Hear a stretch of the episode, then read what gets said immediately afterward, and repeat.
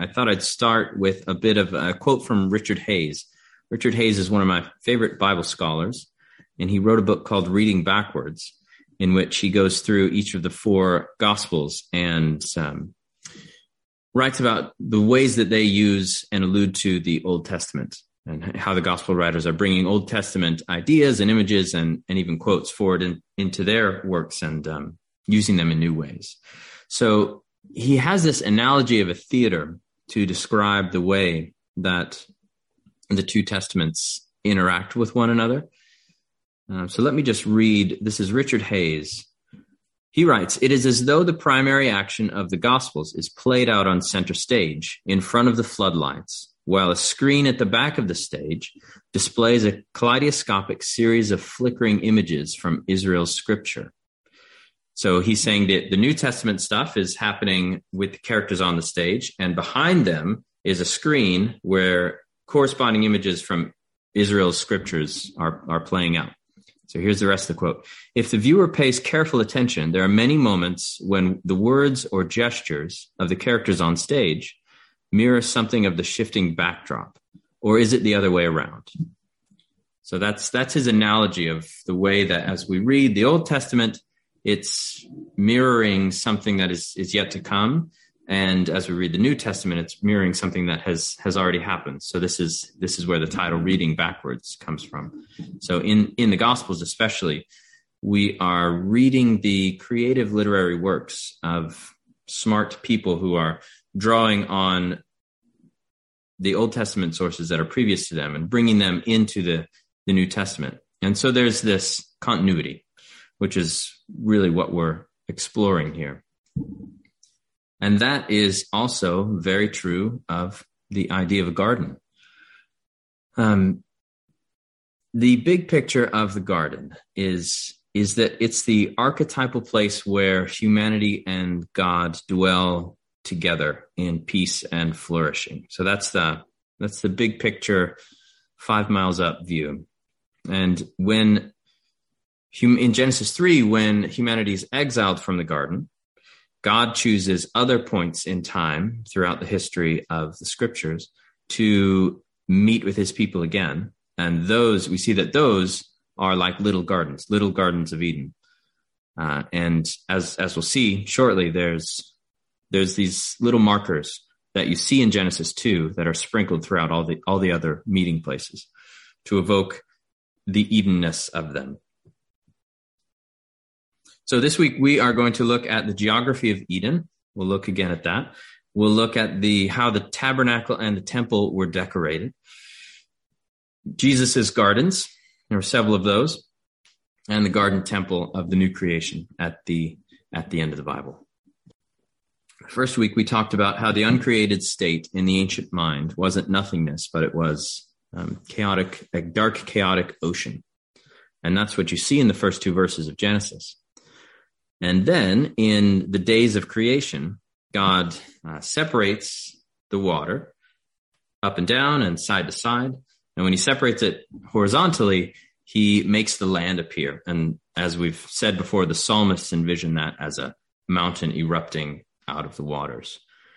And on day three and day six, he creates plant life at the, at the top of that mountain, surrounded by the sea of chaos. And fills it with things. So that that's the Genesis 1 version of the creation of the garden. And then in Genesis 2, you get a zoomed in version of what what is happening in the garden.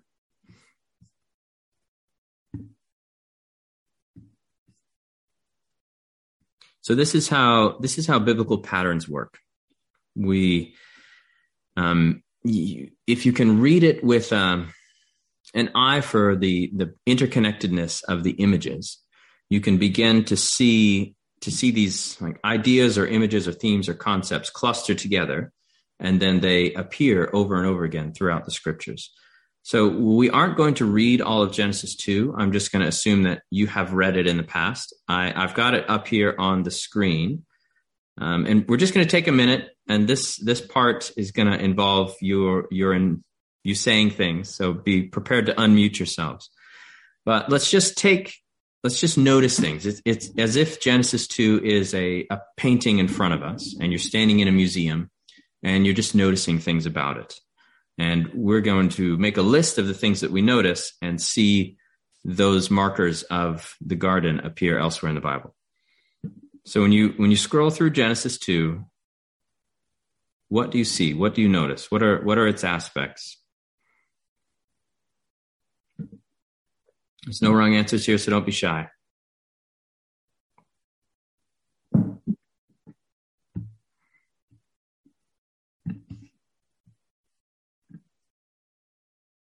I'm going to get you started. There's a river, right? Mm-hmm. Talked about that last time. What else? Precious precious metals and minerals. Yes, gemstones are mentioned and and minerals. Mm-hmm. It was good to see. It was pleasant to the sight. It's beautiful. Mm-hmm. I've got a list of about 15, so really don't be shy. I always was struck by the plant planted, like I pictured his hands getting in the dirt, and that was funny to me. That God planted a garden. Mm-hmm. Yeah, that's that's a different kind of creation than Genesis one, where he's he's speaking things. Right. Oh, in the east. mm-hmm. God planted a garden in the east. What else? Trees. Trees. Yep. Lots of trees? A few trees? Well, you can eat from all of them except one. Sounds like a bunch. Right. There's trees and there's abundant food. Mm-hmm. They're all they're all good for food. And they're beautiful for the eyes. Mm-hmm. Yep, it's a place of beauty and satisfaction, abundance. The tree of life, there's two special trees uh, in the midst of the garden the tree of life and the tree of testing, or the tree of the knowledge of good and evil. What else? Beasts and birds. They're animals. Mm-hmm. Yep. And it seems to be uh, animals and humanity living in accord. Mm. Precious stones, gold. Precious stones and gold. Mm-hmm. All of these that we've said so far will recur uh, throughout the the other instances of the garden pattern we're going to look at. Um, I think it says, uh, I can't see, but um, that the the tree of testing, as you call it, wasn't that at the center? Yes, the tree of life is at the center in the midst of the garden. Where's that at? Yeah, verse 9 the tree of life was in the midst of the garden and the tree of the knowledge of good and evil. So it sounds like both there. And I just remember like once my a pastor he goes don't think of that knowledge tree like it's all like a witch wicked thing it's just sitting there with the other one you know and that, that was a different concept to me mm-hmm. yeah there's a sense that they are near spatially right which is an interesting that, idea that if you if you're interacting with one you would be in range of the other as well oh that's interesting yeah Mm-hmm. And the, isn't it interesting that they are in the center of the garden? Mm-hmm. If you had a drone on on this this garden we're reading about, and you started right on top of the tree of life, and then you the dr- drone flew up, and you got you saw more and more.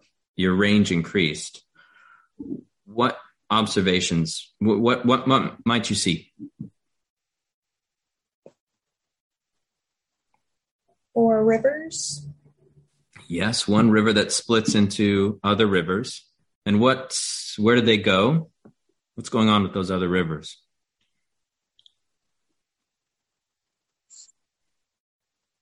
Go into other lands. The other lands. Yeah.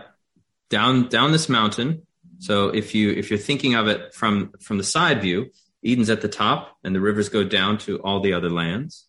From the top, you have the center of the garden, and there's rivers, and over here there's other lands. Any other observations? Notice that there is loneliness and there is naming. Loneliness and naming. Mm. Yep, both of those things are part of the story here.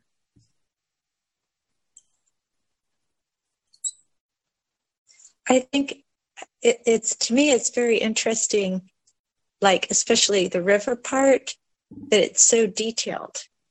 It almost mm-hmm. sounds like a geography book or a tourist, you know, or a, a documentary, you know. Like I mean, look at all that, and it went here, and then this went here. So I think that's why I always hear it like very um, literally. Yeah, because it's detailed. Yeah. Hmm. Yeah, we chatted a and little bit. Even a, mm-hmm. We talked a little bit last time when we were looking at the river about what some meanings of that are. I was trying to make the argument that this isn't that's not best understood as a literal map, but a meaning map, a relation, an intended relationship between what's happening in Eden and the paths along which it's that that goodness is supposed to spread to all the other lands. But because Adam and Eve choose to eat the fruit that they are forbidden. Instead, ruin spreads to all the other lands. And then you see that ruin taking, taking root, so to speak, in those other lands. And those four lands that are mentioned become the evil empires of the Old Testament. So that's without going back into the details that we got into. Um, yeah, that, that'd be a snapshot of my take on what's going on with that very detailed geographical digression in Genesis 2. There's a few other things I want to make sure we notice about this, this, this garden pattern, the features of it. So I, I was trying to get at the, there is a, from above, there's a, there's three sections. You have the tree of life at the center and the rest of the garden. And then beyond that, these other lands. So there's almost a sense of progressing holiness as you move westward so the other lands are east, further from the tree of life. And then as you move west, things closer to the tree of life, things get more holy. Now I'm I'm reading, I'm taking things from elsewhere in the Bible that are developed and that we're going to look at in a minute, and reading that back, reading backwards into Genesis two. Um, but that's that's part of what's going on here. Uh, a few other things. You have humanity, male and female. Adam and Eve are there. They are God's image bearers, designed to work and keep it. And the, those words, work and keep the garden, are avad and shamar. And they are the same words used for the priests in the temple, so, which is an interesting connection. And I, I hope um, I hope that connection will will make sense. We'll we'll be coming back to that in a minute, but it's worth pausing just to meditate on that sometime. What does it mean? What's the connection between the temple and Eden? What is the connection between humans, the calling of humanity, the basic job, and Adam and Eve's job and a priest's job in a temple? There's a lot of richness is, there. Go ahead. Is keep is keep like guard and work is like um, you know dig and make it better, or are there is there a difference in those two, or you can develop it later? I was just wondering. Well, we're here now, so let's um, let's dive into the wonders of Step Bible. So we've got work. ESV the ESV translates it as work here, and it means to serve. Avad. And when you click on the word, you get a sidebar. It's used 262 times, and these are these are the meanings. So to serve as subjects, to work, to serve, to labor, to do, so you can click on these other instances and get a feel for the ways that that word is used. And keep, shamar, is used 442 times. It means to keep, to guard, to observe, to give heed, to have charge of, to protect, oh. to watch, oh. as a watchman might.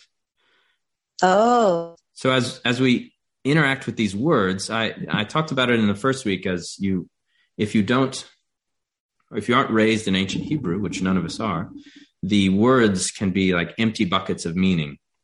But you can fill the meaning buckets by, for one, just reading the definition and then reading the ways that the other that word appears in other moments in the Bible, and you get the context, and you can kind of build color in the definition of of the words, and then it all that meaning um, works backward into all the other moments the the word is used.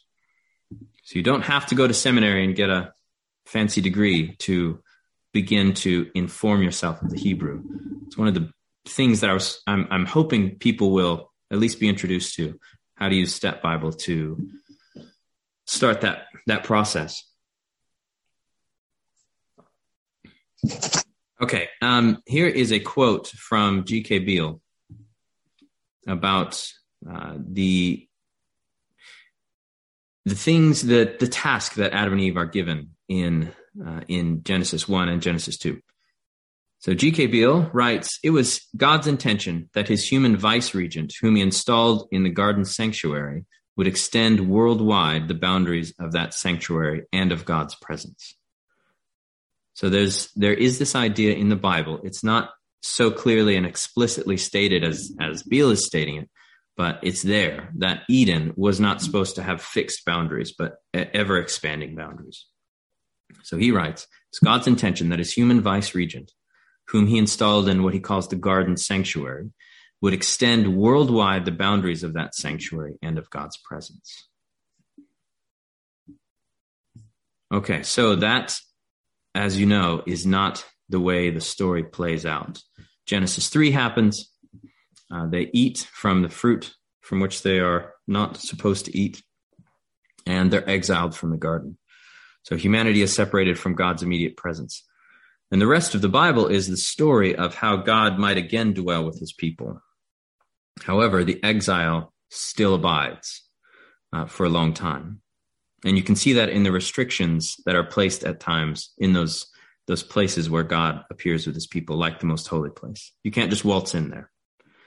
The exile is still manifested.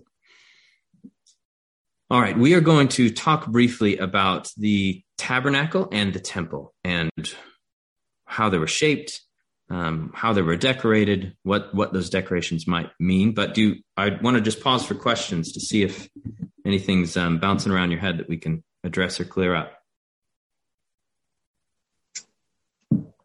When you just mentioned the exile, you don't have to go into this, but um, are you? I've always thought it was like to protect them. He exiled them. Sometimes it, on the rest of the Bible, every time there's all restrictions, it sounds like God's mad and punishing and all. And I've always tried to see it more as a protection, but you don't have to get into it. Yes, the the stated one of the stated purposes of the exile is to separate newly fallen humanity from the tree of life, so that they wouldn't live forever in in this state. In that state, right? Yeah, so there is a sense of a it's a mer- it's a severe mercy. Yes. Okay. Which God's interventions often often take the form of a severe mercy in the Bible.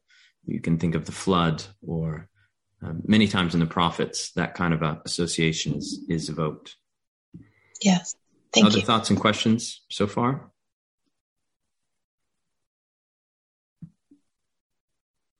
So we made a we made a list of garden features and characteristics. Keep those in your mind.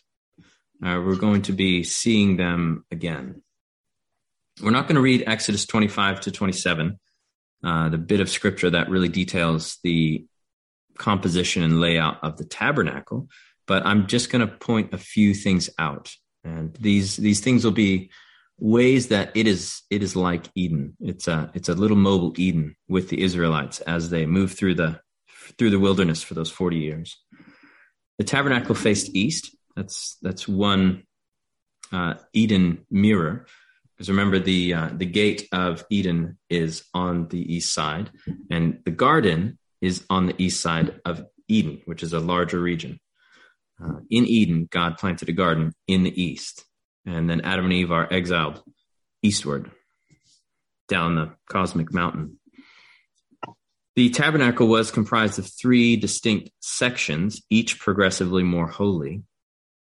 So it had you had the courtyard, and then you had two rooms, one in a in a rectangular shape, and at the back on the western side of the one room um, is the holy holy of holies. So the two rooms are the most holy place and the holy of holies, and each one, as you move toward the holy of holies, you're passing through phases of increased holiness, and which maps onto that layout, that vertical you know, topographic layout that I was talking about with Eden.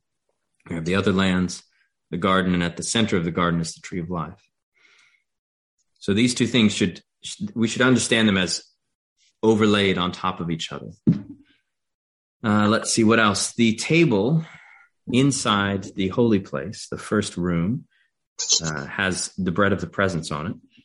There's a lampstand, a very ornate um, lampstand that is to represent the tree of life. There's an incense altar. And all of these things have, they're evoking things and they have meanings of their own that we're not going to go into right now. Uh, between the holy place and the most holy place, there's a curtain that separates the two. Uh, not just anybody could go into the most holy place. So there, the curtain represents the exile that the humanity is still separated from the immediate presence of God, but it also represents how God is mediating his presence into the world for his creation. So there's a separation, and yet he's there. There's an immanence. Last thing to mention about the Holy of Holies, uh, which isn't necessarily in the in Genesis one and two, but the Holy of Holies is a cube, which will become significant. That's just a very brief sketch of the tabernacle. Let's just go on to um, do the same thing with Solomon's temple, and then I'll point out one little verse in the Psalm in Psalm 74, and then we can try to thread some needles on on what that means. In 1 Kings 6, you get a very intricate description of the temple. Uh, Solomon did not have creative freedom with this thing that he was making. He had exact instructions because it mirrored the heavenly temple, whatever that means. Uh, and what you see is that the temple is the tabernacle writ large. And j- just as uh, the tabernacle was a copy of Eden, so you get now a bigger and more grand copy of, of Eden. The temple has a three part structure the outer court, rep- mirroring the, the eastern lands of, of Genesis 2, and then the inner court inside the building itself has two rooms the holy place and the most holy place. So again, each one, as you go in towards God's presence, each one is uh, progressively more holy and more restricted. And here is a, uh, a couple verses in First Kings. So Solomon built the house and finished it. He lined the walls of the house on the inside with boards of cedar, from the floor of the house to the walls of the ceiling. He covered them inside with wood, and he covered the floor of the house with boards of cypress. And skipping down a bit to verse 31, for the entrance to the inner sanctuary, he made doors of olive wood. The lintel and doorposts were five sided. He covered the doors of olive wood with carvings of cherubim palm trees and open flowers. He overlaid them with gold and spread gold on the cherubim and on the palm trees. So he also made the entrance to the nave doorposts of olive wood in the form of a square and two doors of cypress wood. I think before I saw some of the connections we're, we're going to explore, I just thought this was kind of um, pedantic detail. Why, why are we, why do we care about these boring measurements and um, architectural references? But I want to just pause here and and say, what do you notice about how the temple is decorated? What stands out to you?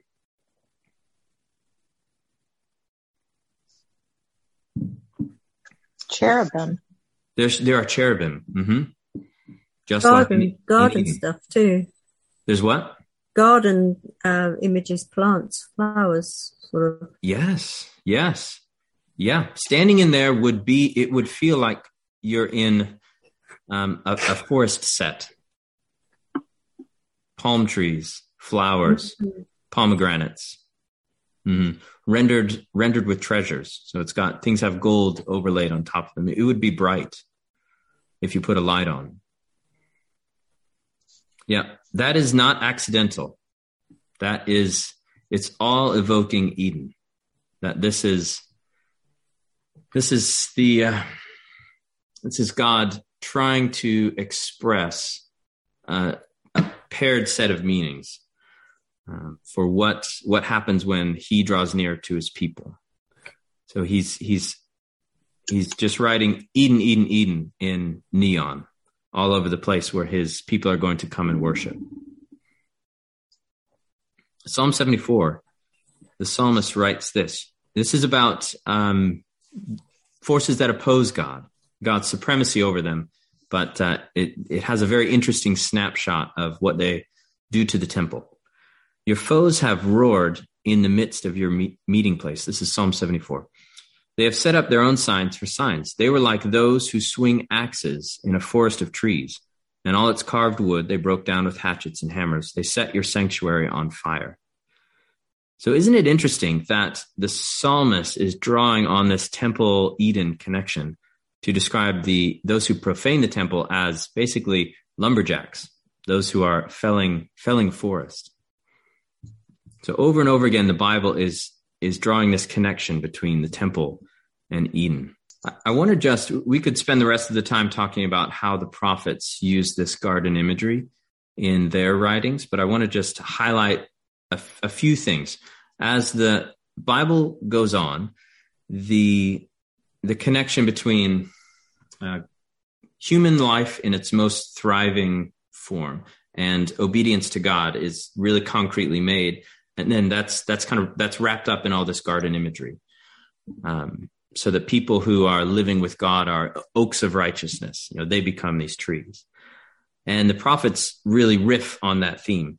And the opposite is also developed that when humanity separates itself from god the you get the opposite of these garden uh, images that we pointed out from genesis 2 so the prophets talk about famine where there was uh, abundant food and you could uh, all your physical needs were satisfied in the garden this picture of the richness of life with god. So when you depart from god uh, you the prophets prophecy famine. For instance isaiah 51 19 these two things have happened to you. Who will console you? Devastation and destruction famine and sword. Who will comfort you?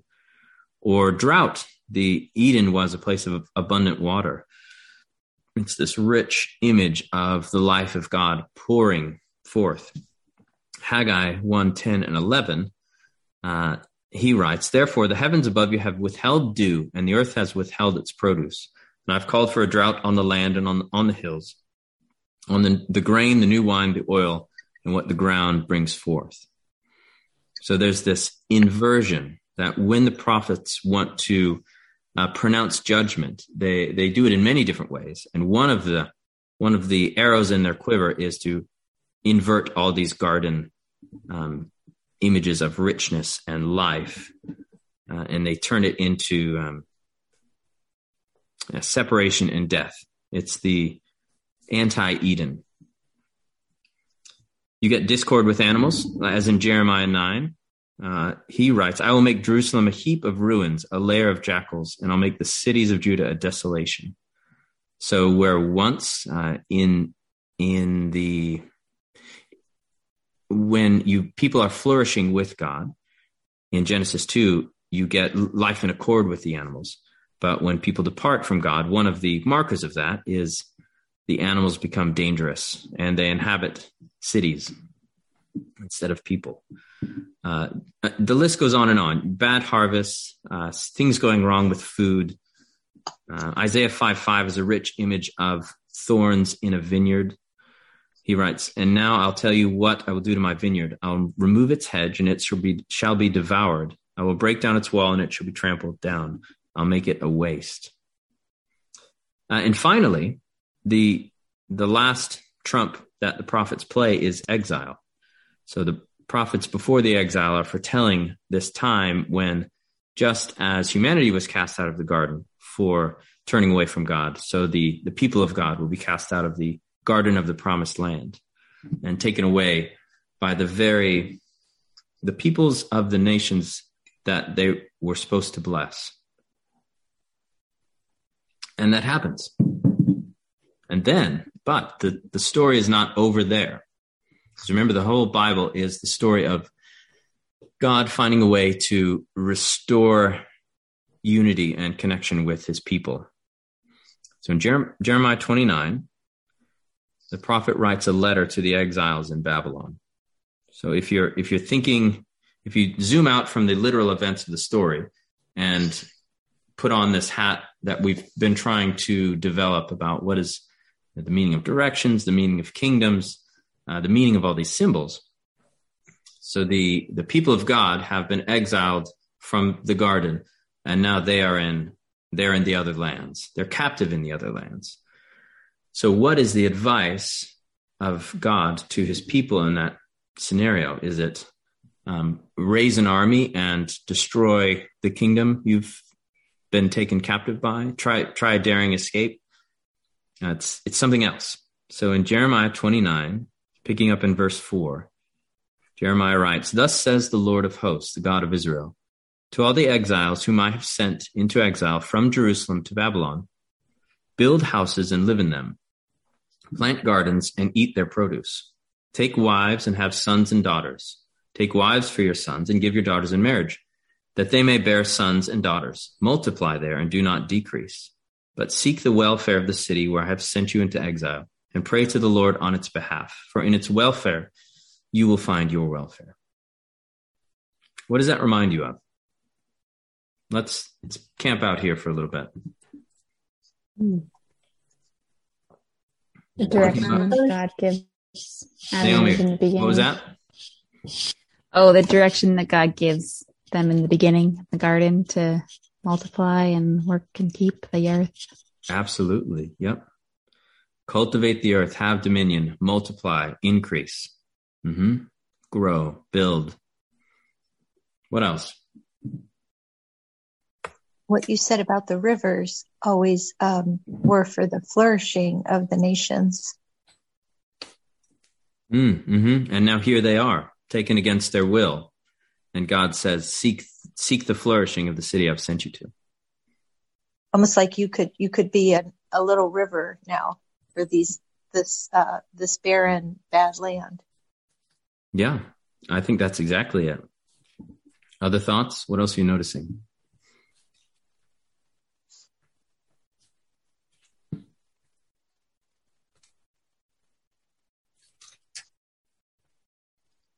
Don't you think it's interesting that they're told to plant gardens and Yeah. eat their produce?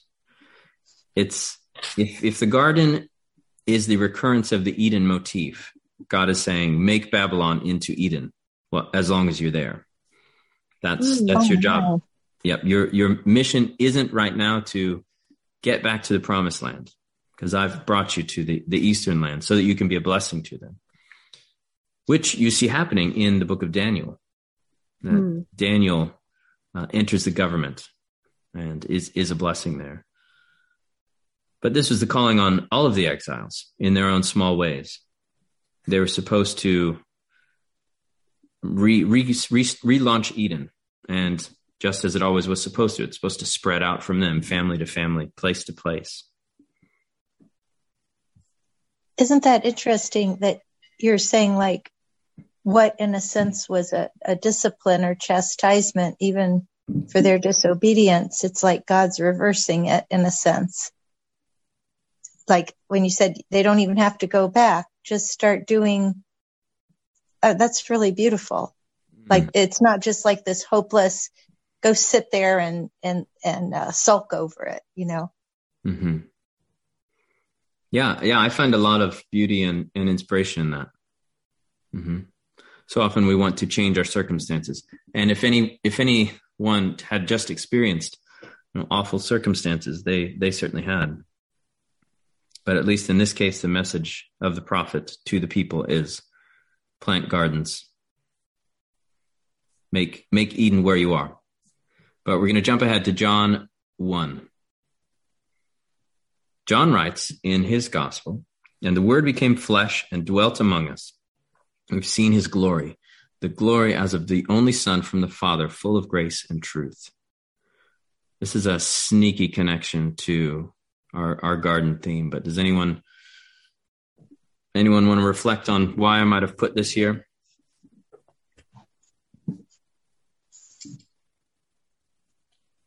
Can you say it again, Andy? Yeah, and the word became flesh and dwelt among us, and we've seen his glory, glory as of the only son from the father full of grace and truth this is john 1.14 let's just go there on step bible So in the um, in the Orthodox Church, our icons of creation all have Jesus. Um, Jesus in them as the Word creating um, at each day of creation. So that's what I always think of. Mm. the icons have jesus as the word creating that's interesting yep the word became flesh and so here john's he's certainly tying he's bringing in genesis 1 yeah it's it's all over john 1 it's clearly something that is a, a connection that's being made what i want to point out here is dwell uh, the word is skenoo which is the greek word for tent um, or it it's in the Septuagint, the Greek translation of the Old Testament. This is the word. Uh, a variation of this word is used for the tabernacle. So some, sometimes you can think of this as the word became flesh and tabernacled among us. So going along with the garden theme we have today, if if God, when He tabernacles and when He comes tabernacles among His people, uh, just as the tabernacle was full of Eden markers, so too you might then suspect that when God takes on flesh, he'd be talking about Eden and doing e- Eden things. And sure enough, in the Gospels, that's exactly what you see. Jesus is, he's tapped right into the theme of the garden. And Eden is just you can see Eden through the, the spaces in, in so many of his stories and, and words. For instance, John 15, when he says, I am the true vine, and my Father is the vine dresser. Every branch in me that does not bear fruit, he takes away, and every branch that does bear fruit, he prunes, so that it may, bear more fruit. Abide in me, and I in you. As the branch cannot bear fruit by itself unless it abides, abides in the vine, neither can you unless you abide in me. We're going to look at John 15 more in the following week. But I just wanted to quickly say I, I don't think this is a it's a stretch to say um, that this is tree of life language. In the Hebrew mind and in the Hebrew language, uh, there they did not have the the fine um, colorations of different types of plant life in the same way that we do.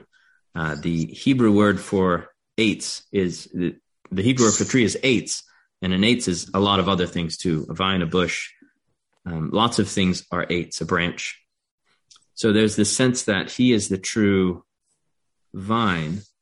Uh, is is it's it's close in the Hebrew mind to a tree language as well. He's basically saying, "I am the true tree. If you eat of me, you'll live," which is should be ringing tree of life bells for us. I have a question. Yep. Uh, do you think that there's any connection between all of the Eden language and tree language and the fact that Christ would have been trained as a carpenter? I don't know. I've never thought about that. It's a it's a good question, Betsy. Perhaps. Mm-hmm. I guess I've always just interpreted that biographically, not symbolically. I'll need to think about that in my experience, biographical and symbolic intertwine a lot. Mm. Yeah, especially in works so densely crafted as the Gospels. Yeah, once I heard, once I heard that um, that uh, it was believed what he made was yokes for oxen, and that there was really a, a love that you had to have for the ox to make it uh, fit well, which you know goes with Matthew 11, like that he didn't just make like um, houses or furniture, but uh, the yoke. Anyway, that might be a biographical. Take my yoke upon you. Yes. Mm. Yes. No, that's an interesting thought. I like that. All right, and you're saying I this is blowing my mind. You're saying that um, like Jesus is the tr- so Jesus as the tree of life is like almost uprooting from the Garden of Eden and coming here. I've never thought of that, that he is the tree of life to Mm. us.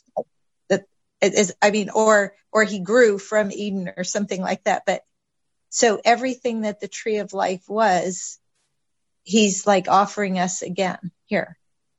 Yes. Yep. That's really beautiful. We'll go into greater depth next time on that. But yeah, in a nutshell, yeah. That the the life in the tree of life, what the tree of life points toward is life with God. And so that in, in Christ the exile is over and humanity is no longer separated from God. But we can abide in him. And if we do, we'll bear fruit. It's all it's all genesis 1 and 2 stuff. It's this abundance um, spreading multiplying bearing fruit. And you see that all over the gospels. Think about jesus feeding the 5000 in the wilderness. Not not one that you might associate with um, gardens. But if you think about those markers we came up with from genesis 2 you've got abundant food in in the wilderness so people are together and it's like Jesus has this pop up Eden where the the life life starts to pour out of him in the form of bread and fish. I think it's interesting that um, in the the curse on Adam, it's that the you know thorns will grow up in the in the ground when you're trying to make food. And I always find the um, crown of thorns imagery of Christ's scourging very significant. Mm. hmm Yeah, I do too. I, I like that. Yeah, I, I think none of that is accidental. That thorns are mentioned in the curse, and thorns are present in the redemption Mhm, Jesus does on the cross. Yeah, that beautiful and painful image of a crown of thorns.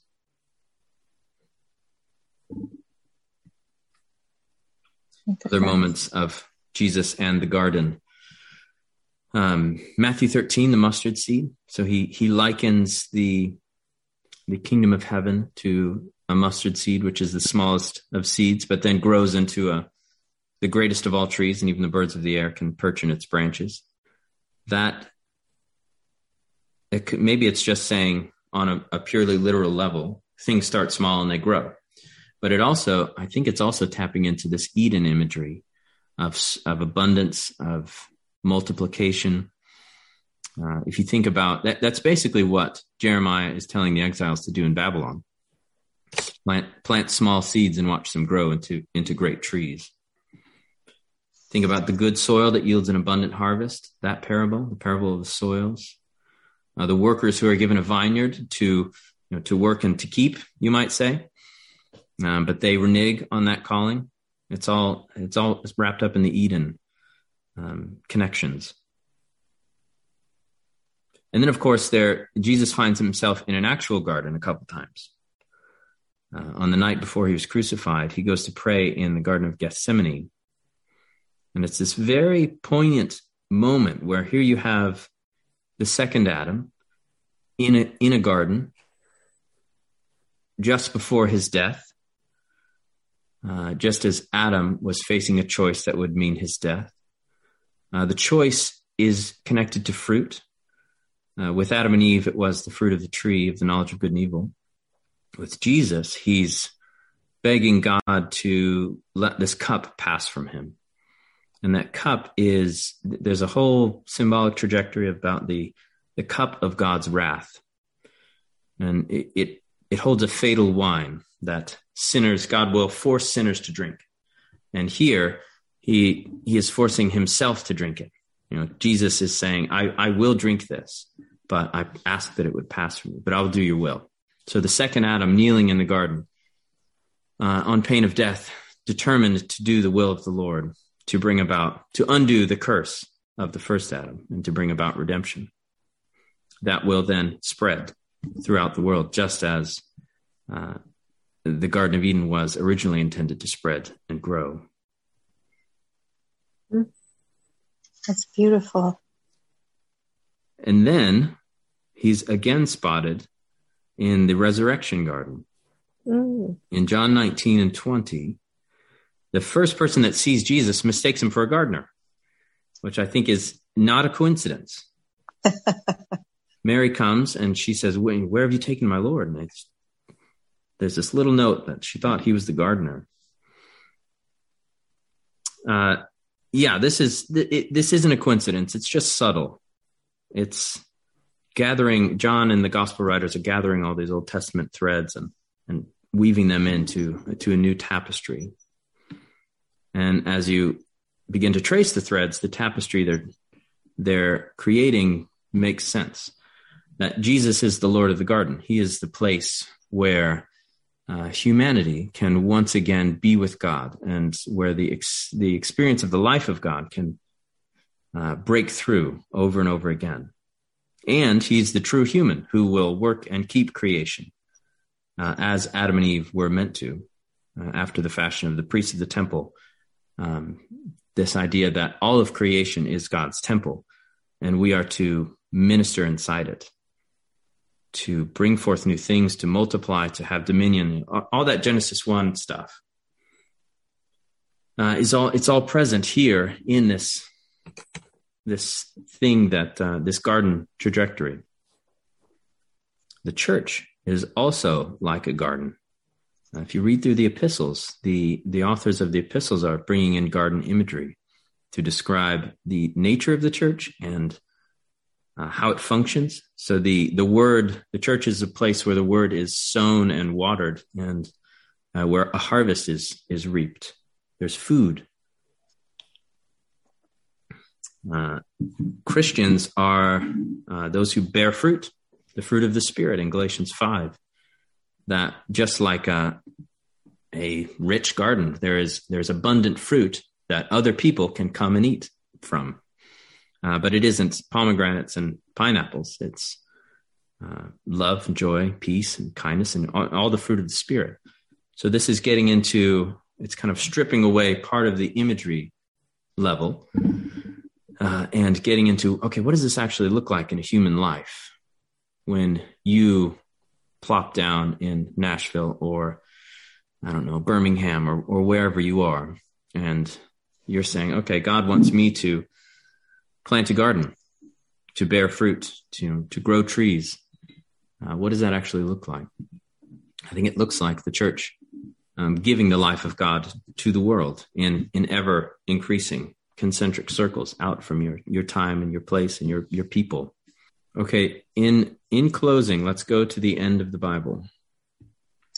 Here you have the garden renewed. Uh, John's apocalyptic image of the new creation. And there are a lot of um, connections to Genesis 1 and 2 and these garden markers of the garden that we've been looking at. Uh, anybody want to call some out?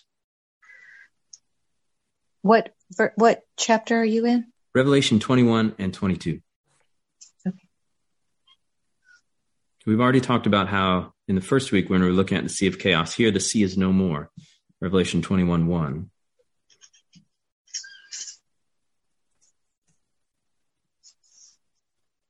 Well, he's dwelling with them.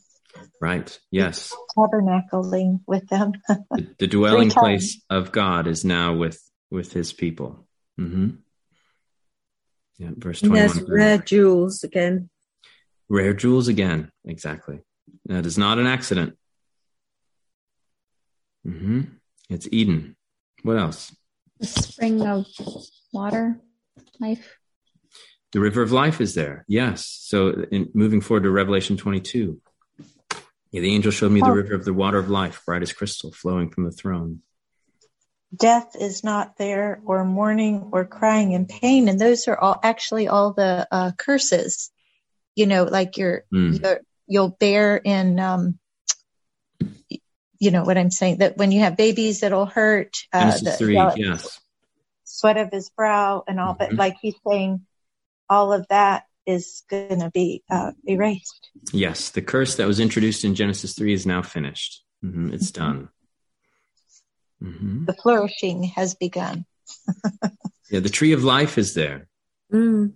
Mm-hmm. In Revelation 22, either side of the river, is the tree of life. Its leaves were for the healing of the nations. and the nations are there. Mm. So you have um, not in these chapters, but previously you have uh, all all of the nations bringing their glory into into the New Jerusalem. Maybe it is in this in in twenty one. I think it might be. By its Mm, light, the nations walk. The kings of the earth will bring their glory into it, and its gates will never be shut. So, this ideal plan A of God's creation, where He, uh, the peace and flourishing of, of Eden would spread to the whole world, is now realized, so that the nations can come back into this new Eden and dwell with God.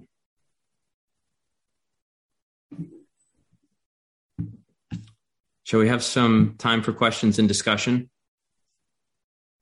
Uh, I don't know if this is um, accurate, but I noticed in that scripture it sounded like the sort of geography of the symbolic place was that the throne of God and the river were in the center of it, as opposed to there being um, like, oh, the people are further away from the center of holiness, if that makes sense. In Revelation 21, Yeah. I think the point of that, or one of the points, is that God is with the people now, so that they're throughout the Bible, f- from Genesis 3 on, there's been a separation. It's a curtain, it's a dimensional barrier uh, between the visible and invisible world. But now, uh, the people of God are with God, and He's the one who wipes away their tears. Uh, they don't need sun because he, they have them, and He is there. He is their light. Mm. So this is about immanence, going back to Genesis 1 and 2.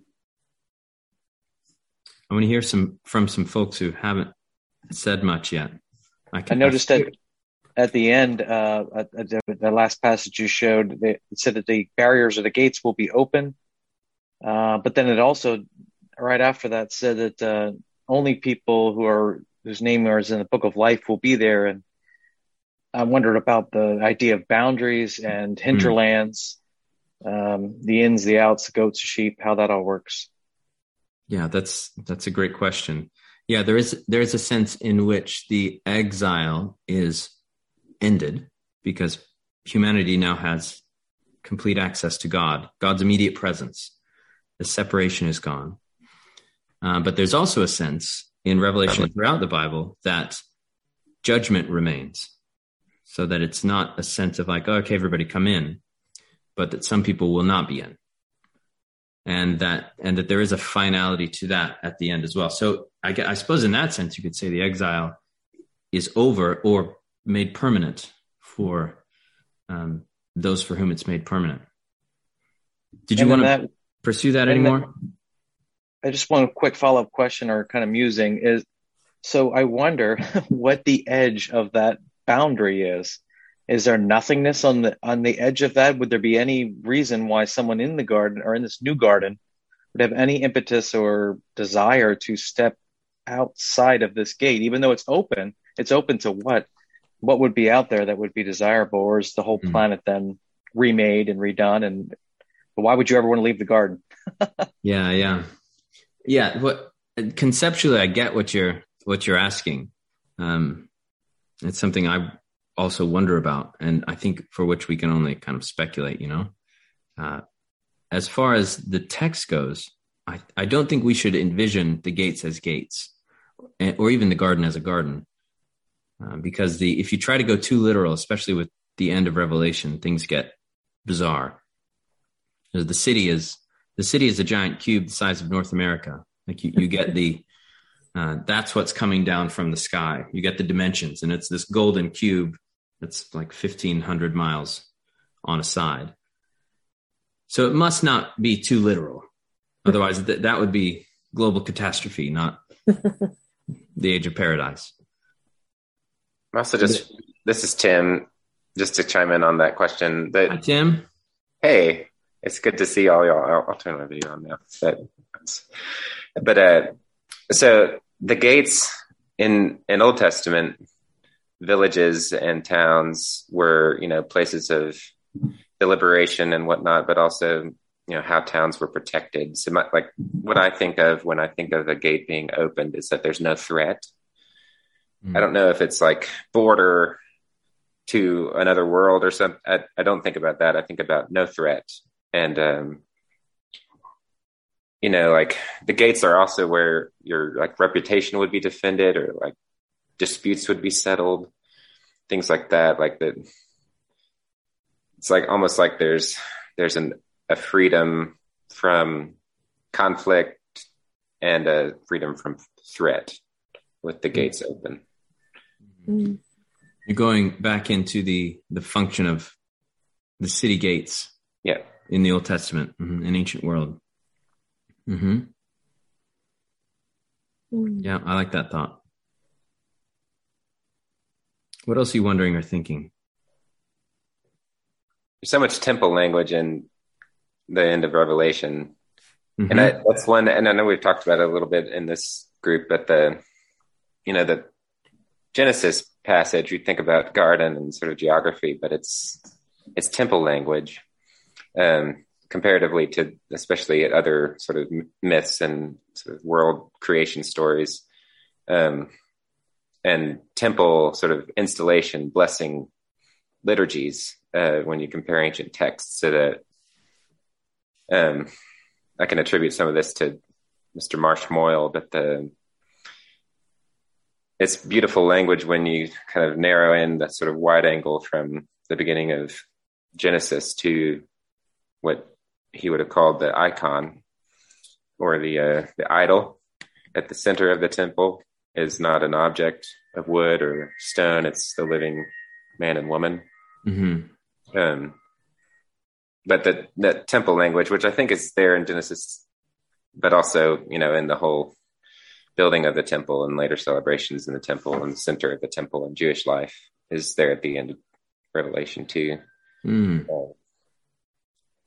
With the Mhm. sense that you know the same things that Jesus was upset with in the New Testament and its temple worship uh, are no longer frustrations with the openness and the sort of universal blessing of the, Mm. end. Mhm. temple. Yeah, it's interesting. The revelation, the end of Revelation is full of temple language, and yet there is no temple. Mm. Revelation 21, verse 22. And I saw no temple in the city, for its temple is the Lord God Almighty and the Lamb. Mhm.